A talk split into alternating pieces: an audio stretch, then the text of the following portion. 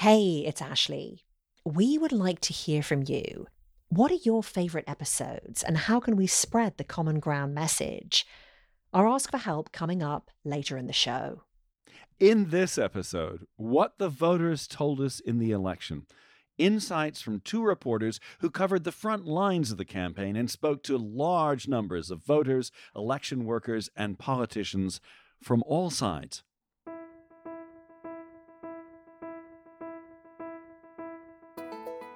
This is Let's Find Common Ground. I'm Richard Davies. I'm Ashley Milne Turnout in this election from both Democrats and Republicans was at a record high. Interest in politics is much greater than it was. We ask how divided the country is or isn't. In this episode, we go beyond the Beltway and find out what happened in swing states. Our guests are Christa Case Bryant and Story Hinckley, both politics reporters with the Christian Science Monitor. Richard, you get the first question. In his first speech as president elect, Joe Biden talked about his hope for a nation unified, strengthened, and healed.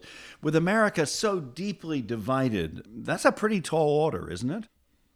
Yes, I think it was a step in the right direction, though, directly addressing Trump voters by saying, I understand your disappointment was encouraging, um, and especially his point about saying that our opponents are not our enemies; they're Americans, and we're all Americans, and we need to listen to each other and put aside the harsh rhetoric. I think those are all good notes to sound.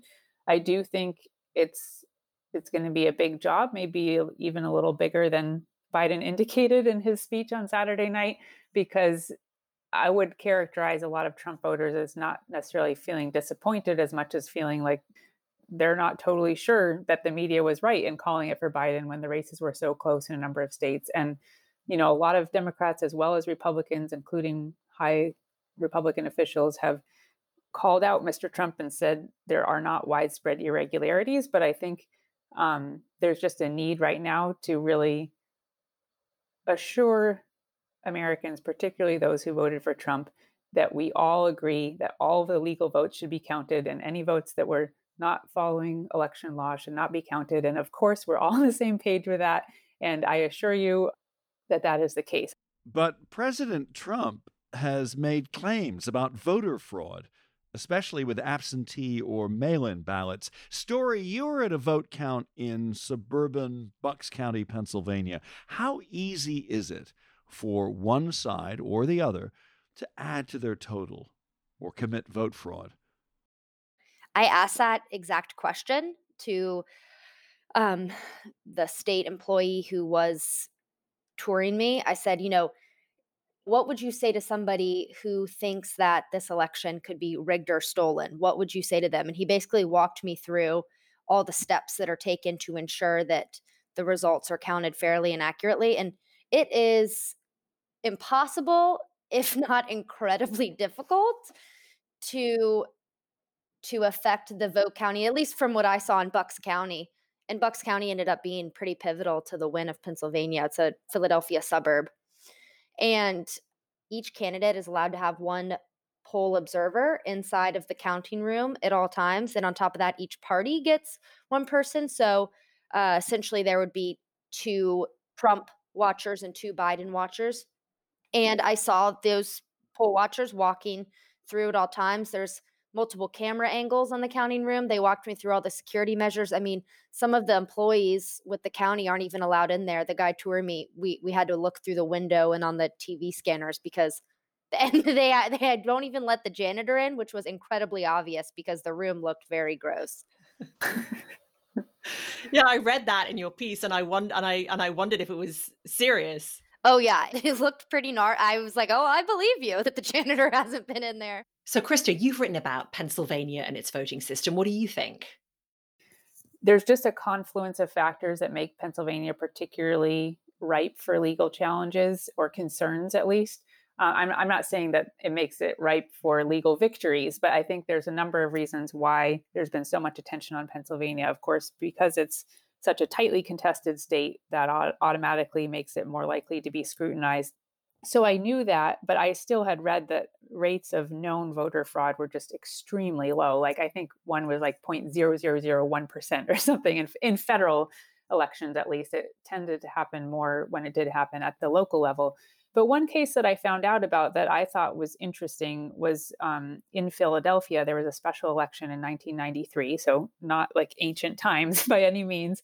So it was a special election to fill a seat in the state legislature, and it was the the Democrat claimed victory, took his seat, and it, there was a court challenge from the Republicans. And a federal judge actually ended up finding, quote, massive absentee ballot fraud, deception, intimidation, harassment, and forgery on the part of the victorious Democratic candidate who was forced to relinquish his seat to his Republican opponent. And that was what I just quoted from was a front page article in the New York Times. So it wasn't some like, you know, crazy alt right blogger back then. You know, it, it was a legitimate case in which this had been found. And I'm not saying at all that that means that this year's result in Pennsylvania is not right. I just think for a conservative voter who lives in Pennsylvania and is aware of that kind of history, and in a year when there's just been a massive spike in mail in balloting, I just think it's that much more important to examine the claims that are being brought. And even if they are baseless, it's all the more important to examine them thoroughly and fairly and respectfully and present the known evidence. And I think that's particularly true in Pennsylvania. Do you think that'll take time? Oh, for sure. Yeah. And I also think the fact that the county employees actually take offense to the idea that fraud is very prominent and easily achievable within their counting these are all poll workers who are volunteering to work overtime and they take an oath before they begin counting and they he made the point they are government employees they're not politicians and they've been working really hard and they just find it pretty offensive to claim that their work if is not accurate. Yeah. I mean what do each of you think most readers or tv news viewers don't understand about their fellow americans who vote differently? I've just seen so many comments on facebook from liberal friends who are just shocked by how much support Trump got after four years. Uh, I saw one friend, he said that 8 million more people voted for Trump this time around than four years ago.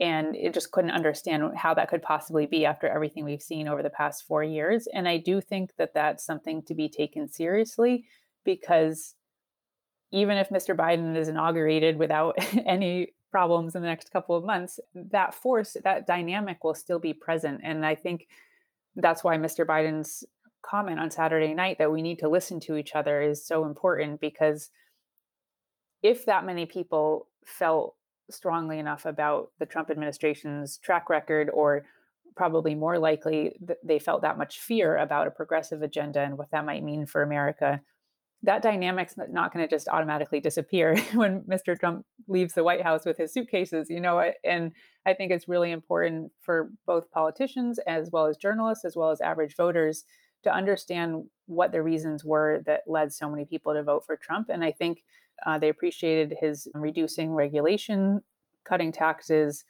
uh, willing to take a stand for America and American interests, willing to stand up to China, even if it hurt them, like Midwest farmers. And to Christa's point, I do think that unfortunately we are as divided as someone who does not do the work that Christa and I do for a living would assume. I would love to say that, that that's not the case, but it is. And there is such a divide between who people think should run this country and in which party people think is best equipped to run this country. But when you really start talking to people, you realize that their underlying motives for seeking such a candidate or seeking such a party are often quite similar. Most people have the same motivations. They want their family to be safe. They want a prosperous future for their children. They want a good paying job and to be able to afford food for their family. And so they start with these same motivations, but then they they go about how to achieve them in different ways. They think that there's different different different parties or different politicians can achieve what it is that they want. The largest single group of self identified voters in the United States are independents.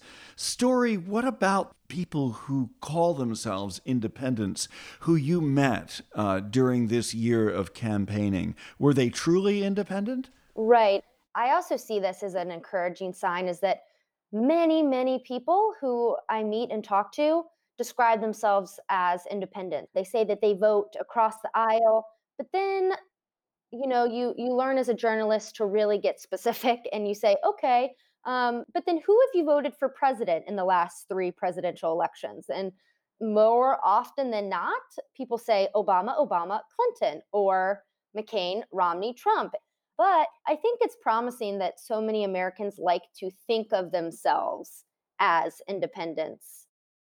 What about neighbors and neighbors? What about people you've met in the very same neighborhoods who vote differently? Are they maintaining relationships with their near neighbors or are they falling out over this? Yeah, I ask that question a lot. And and a lot of people tell me that they've been friends with neighbors and family and other people in their town who they've always known are Republicans and they're Democrats or vice versa. But they say that that really everything changed four years ago. And it's it's harder to have friendships eh, when you know people are of a different political stripe than it was before. I think that's totally true. And I found a poll that was done just a few months into Trump's presidency, in which 20% of Americans said they'd already had friendships or relationships damaged over disagreements about politics. And that was in a piece I recently did about two women who are both named Janet. They're sorority sisters from the University of Southern California back in the 1960s. And they've been friends ever since. And their politics have evolved in opposite directions. And it was really interesting probing what they felt had enabled their friendship to have the resilience to continue, including in over the past four years, as one of them supported Trump and the other is the chairwoman of her local Democratic Party in New Hampshire. And the two things that stuck out to me the most were the Democrat said that she always feels motivated by curiosity more than judgment. She really wanted to understand where her friend was coming from. And while all of that probing didn't change her own personal views. It gave her a deeper, more nuanced understanding of her friend as well as others who think like her. And then for the California Janet, um, she said that what enables her to talk about this dispassionately and, and not get too um, overheated about all of it is that she is a Christian and like her friend Janet in New Hampshire, but she really feels like God is in control. And ultimately, doesn't matter who is in the White House, like everything's going to be okay because Providence is taking care of things. And so that enabled her to be able to discuss sort of everything that's happening on a political level, but feel like what really ensures the stability and security of the country was something much more indelible. And Story, your thoughts on this? I think, unfortunately, so much of our politics today has become a zero sum game where you feel like if you agree with someone of a different political party on just one specific issue then you're ceding ground on all other issues and and i think some of that is an unfortunate and sad side effect of today's uh, cancel culture woke culture that you think the republicans you you agree more with their tax idea and the and how they they tax citizens and what they think about the economy that now that there's an idea that if you want to support that party, then you're ceding ground on issues of race and and sexism and essentially get those it's like the cancel culture exists within political issues. You're listening to Let's Find Common Ground. I'm Ashley. And I'm Richard. We'd like to hear from you. Your ratings and reviews on Apple Podcasts, Spotify, or wherever you get your podcasts really help us to spread the word about Let's Find Common Ground. Okay, Richard, I'd like to hear from you. What would be the review you'd leave on the show? I would talk about the guests. We've had some remarkable people on Let's Find Common Ground. For instance, Paul Light of New York University, who spoke about shared national sacrifice and then on another episode with Ilyasah Shabazz and Dr. Brian Williams, who discussed their personal experience and views of racism. Yeah, and then a couple of my favorite episodes. One was with these guys called Jordan and Chris, and they met at Yale Law School and they have very different politics and they drove across the country searching for common ground. And then we did this show with an interracial couple who spoke really candidly about what it's like to be in that union. And one of the most surprising things to me was when I asked them who was most disapproving? Who in the street could they tell was most disapproving of their union? And the answer that the husband gave really surprised me. And you'll have to listen to find out what it was. Um, what would you like to hear more of or less of? Tell us in your podcast reviews or send us an email. What is the email address, Ashley? Podcast at commongroundcommittee.org. Now, more from Story Hinckley and Christa Case Bryant. My friends tease me for being a perennial optimist, so I'm going to ask you a, a glass half full rather than a glass half empty question, which is without President Trump being the biggest issue in politics, is that an opportunity for more common ground politics? Do you think that, that people might be able to come together a little bit more now than, than in the past? I don't think we know yet. I, th- I think a lot determines on what the future of the Republican Party looks like and what Trump decides to do post presidency. I don't know. I think we'll see. I'm curious about that as well. I think for some people he was a he was and is a very polarizing figure to the point where even if they supported conservative policies in general, it was very difficult for them to bring themselves to vote for him. But I also think, as many people have said, he in a way is a symptom of something, not the driving force of it. And I think even if you could extricate Mr. Trump from American politics tomorrow, there would still be a very enduring effect of his presidency and his rhetoric. And the fact is, I don't think you can extract him. He will still have his Twitter account. He might get shut down a little bit more now if he's not president. But I think there was something about him and his approach and his ideas that captured the imagination of a lot of people, a lot of people who were very frustrated that Washington didn't seem to be working in their interest, that Congress wasn't getting things done. And he emboldened a, a part of human nature that I think is is not the most productive part of human nature. And it's going to take some time to overcome the effects of that and, and to roll it back. And hopefully we can. And I think that's something that um, conservatives need to take upon themselves, but also liberals, because it's going to be sort of a takes two to tango situation. Going to one specific issue, the opioid epidemic has been a tragedy for a lot of parts of this country and especially in rural areas. Do, does this crisis, do you think, does it present a chance for real cooperation between Democrats and Republicans? Yes, definitely. And I think we've already seen that. One of the people I interviewed for a story about Biden's potential to unite the country was Mayor Steve Williams from the city of Huntington, West Virginia. And Huntington has become infamous in not only American but international media as an epicenter of the opioid epidemic. But Mayor Williams and his city council and uh, the first responders in Huntington have done a tremendous job of pulling together as a community and just really making the most of their resources, which are quite modest, and also working with the federal government to get additional funding and grant support. And he has worked effectively with both the Obama administration and the Trump administration.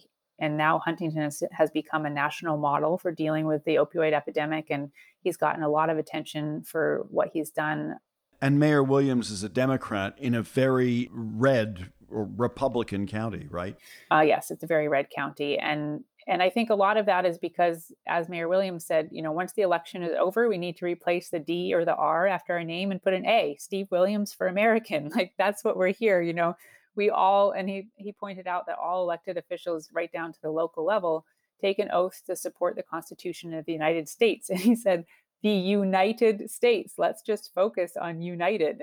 Looking back at the long campaign, which started in Iowa back at the beginning of the year with, with the caucuses, what surprised both of you about what you saw and heard during the election season?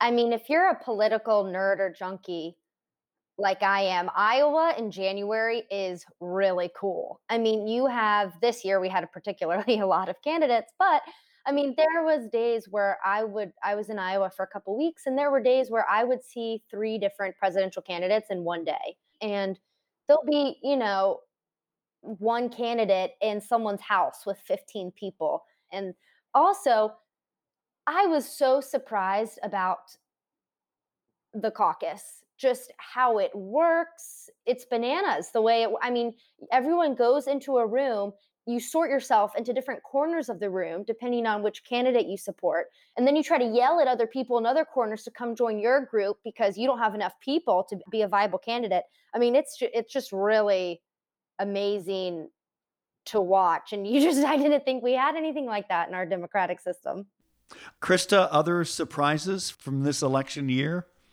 i think people are are not making a big deal about it right now because Biden has been declared the victory the victor but I think obviously there is a big discrepancy between what the polls predicted would happen and what actually did happen and I felt all along that the polls were not matching up with what I was hearing and what I was feeling and one reason for that was um, there was one piece that I read, and then I kept asking people who I was interviewing about this. And the, the piece that I had read, it was a very well educated conservative voter who said, I mean, it almost, and I say that because it almost sounded like conspiratorial, like somebody who didn't read the news or read some crazy website or something. But this individual said, No way would I ever participate in a poll by phone, even if it's supposedly anonymous, because I am so worried about my name getting on a list as a Trump voter that I could lose my job or my livelihood or my clients or whatever. I just don't know where that list would end up, where that database would end up, and I'm not willing to participate in a poll.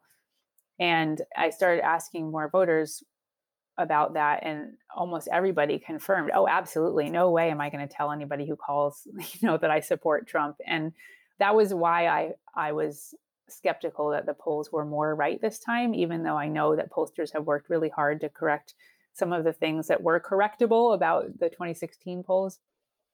Story, anything else that sticks out to you about this campaign? Well, I was just going to say that the same thing when my Democratic friends and family members would say, Oh my goodness, it's going to be a blowout. no, it's not. I talked to Trump voters at MAGA rallies across the country, and they love the president more than ever. The people you've met on your travels, do you think many of them want to understand their neighbors and friends who think and vote differently from them or do they do they prefer to see them as other? Is that just easier to continue in those silos?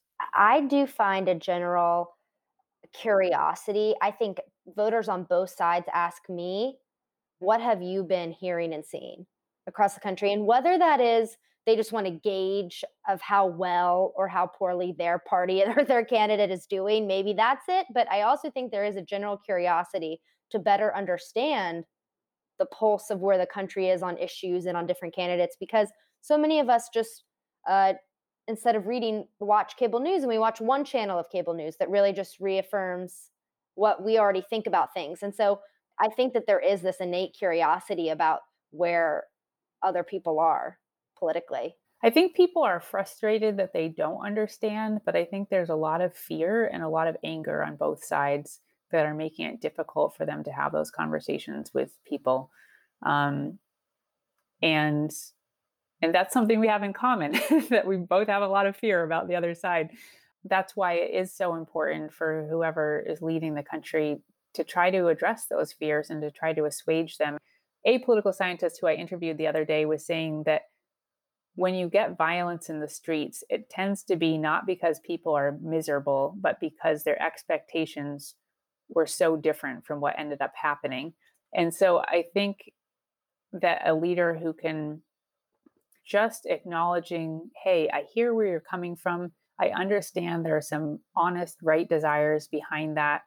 I am listening to that. I am looking for ways to address it. We might not agree on the best policy prescriptions, but I acknowledge what you're saying. I honor the desire behind it and and I I am here to represent you in the best possible way I can. You know, I mean there's so much you could say without giving up any ground on your policy priorities that could help assuage those fears and and lower the temperature. So I, I I really hope that Mr. Biden can do that and I think that if the Republicans end up preserving their majority in the Senate, that could just provide an opportunity for both sides to just kind of take a deep breath while we make very, very modest progress on any actual policy issues.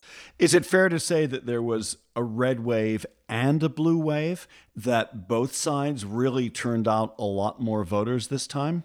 Yeah, I think you can see, I think you see that in the numbers for sure. I think that definitely speaks to the turnout. And I think that that's a, a thing to be really grateful for, no matter where we are in the political spectrum. I mean, the more we have people engaging in our democratic processes and institutions, I think that can only strengthen America. And I wrote a story on this on election day, but I, on election day, I was in sort of central rural Pennsylvania and I drove around from polling place to polling place and I just parked my car and sort of sit on the hood of my car and catch people as they were walking out of the polling place and ask them uh, what they were feeling and thinking. And then if they felt comfortable, have them tell me who they voted for. And I spoke to so many voters who voted for the first time. And I think that that, uh, granted, I spoke to a lot of people who voted for the first time for President Trump. And, you know, I the lead of that story was this woman does not look like who you think of when you think of a first time voter. She had like a gray Paula Deen style blowout. You know, she just she was like, it just felt important to me and it has never felt important to me before. Whatever side you're on, having more people participate in our democracy is a good thing. And I think that's a huge bright spot to come out of this election. Also, I saw a great tweet that was like four years ago, my relatives were like, What's the electoral college? And now they're like, you know, oh, Biden's up by I don't and now they're like, oh, Pennsylvania's worth this number. Basically just showing how much more attuned people are and really how much their civic knowledge has increased since the last time around. And I think that's great. We asked you what surprised you the most during your long months of coverage and meeting or speaking to many, many voters and also elected officials. Anything funny or, or just sweet that uh, that happened during this long year? There was an event I went to in central New Hampshire with Pete Buttigieg, who I'd seen quite a bit. I'd followed him to a number of campaign stops in Iowa. And he is incredibly polished, as I'm sure you know from seeing him on TV. Just every single question he gets, he has an answer almost immediately. It's incredibly articulate. There's no ums or ahs, there's no starting a new sentence abruptly. Everything just sounds great. And and so I was at this event in New Hampshire and he saw someone's hand raised during the q&a part and he said i'm going to come back to you. You'll be my last question okay? And then when he got back to his last question he called on this person who turned out to be i think an eight year old girl who stood up on her chair so that she could see him and he could see her and asked him in such a sincere way basically what he thought about abortion and, and it seemed like she probably didn't think it was a great idea and it was just you know that's one of the most um, polarizing issues in our country and I, i've heard from so many trump voters who don't like trump don't like a lot of what he's done but just they feel so strongly about that issue they feel like it really is about life and death and so they're going to support him just because of that and so it can be so difficult for adults to talk about it but the way this little girl brought it up, it was the only time that I saw it was like, you know, the politician face went away for a minute and he just was quiet and he was like I think the first thing he said was, "Wow, I wish I was thinking about questions like that when I was your age." But you could tell it was taking him a moment to think about how to respond and there's just something in the sincerity of this little girl that I thought we could use so much more of that in American politics because that was a one moment where I felt like I really saw Pete Buttigieg, the man, and not just the politician. Thank you so much for doing this, both of you. Thank you fun. for having us. Of course. Yeah, this is us. really great. It'll be a fun show and, and really interesting. Thank you for sharing your insights and experience. Christa Case Bryant and Story Hinckley from the Christian Science Monitor. So I found that discussion so interesting. I, I didn't know anything really detailed about what it's like to be at the Iowa caucuses. So I really loved getting stories, bird's eye view into what that's like. You know, it was really interesting for me was I covered the Iowa caucuses in 1984, way back, 36 years ago, and Story's description of them exactly the same as what I witnessed back in the 80s. Really? So nothing's changed? No, it really doesn't sound like it changed. And and then there was another story about poll workers and just how they took offense to people who are questioning the work they do. Yeah, I think it's it's so easy for those of us who are on the outside and who have never worked at the polls or haven't covered it in the way that these two reporters have that being taken inside the building to the level of the you know the messy room that the janitor wasn't allowed in was was so interesting. It's Let's Find Common Ground. Our show is a production of Common Ground Committee. Production and mixing by Miranda Schaefer. Our team also includes Eric Olson, Donna Vislocki, Olivia Adams, Mary Anglade, and Jonathan Wells. Thanks for listening, and give us a review.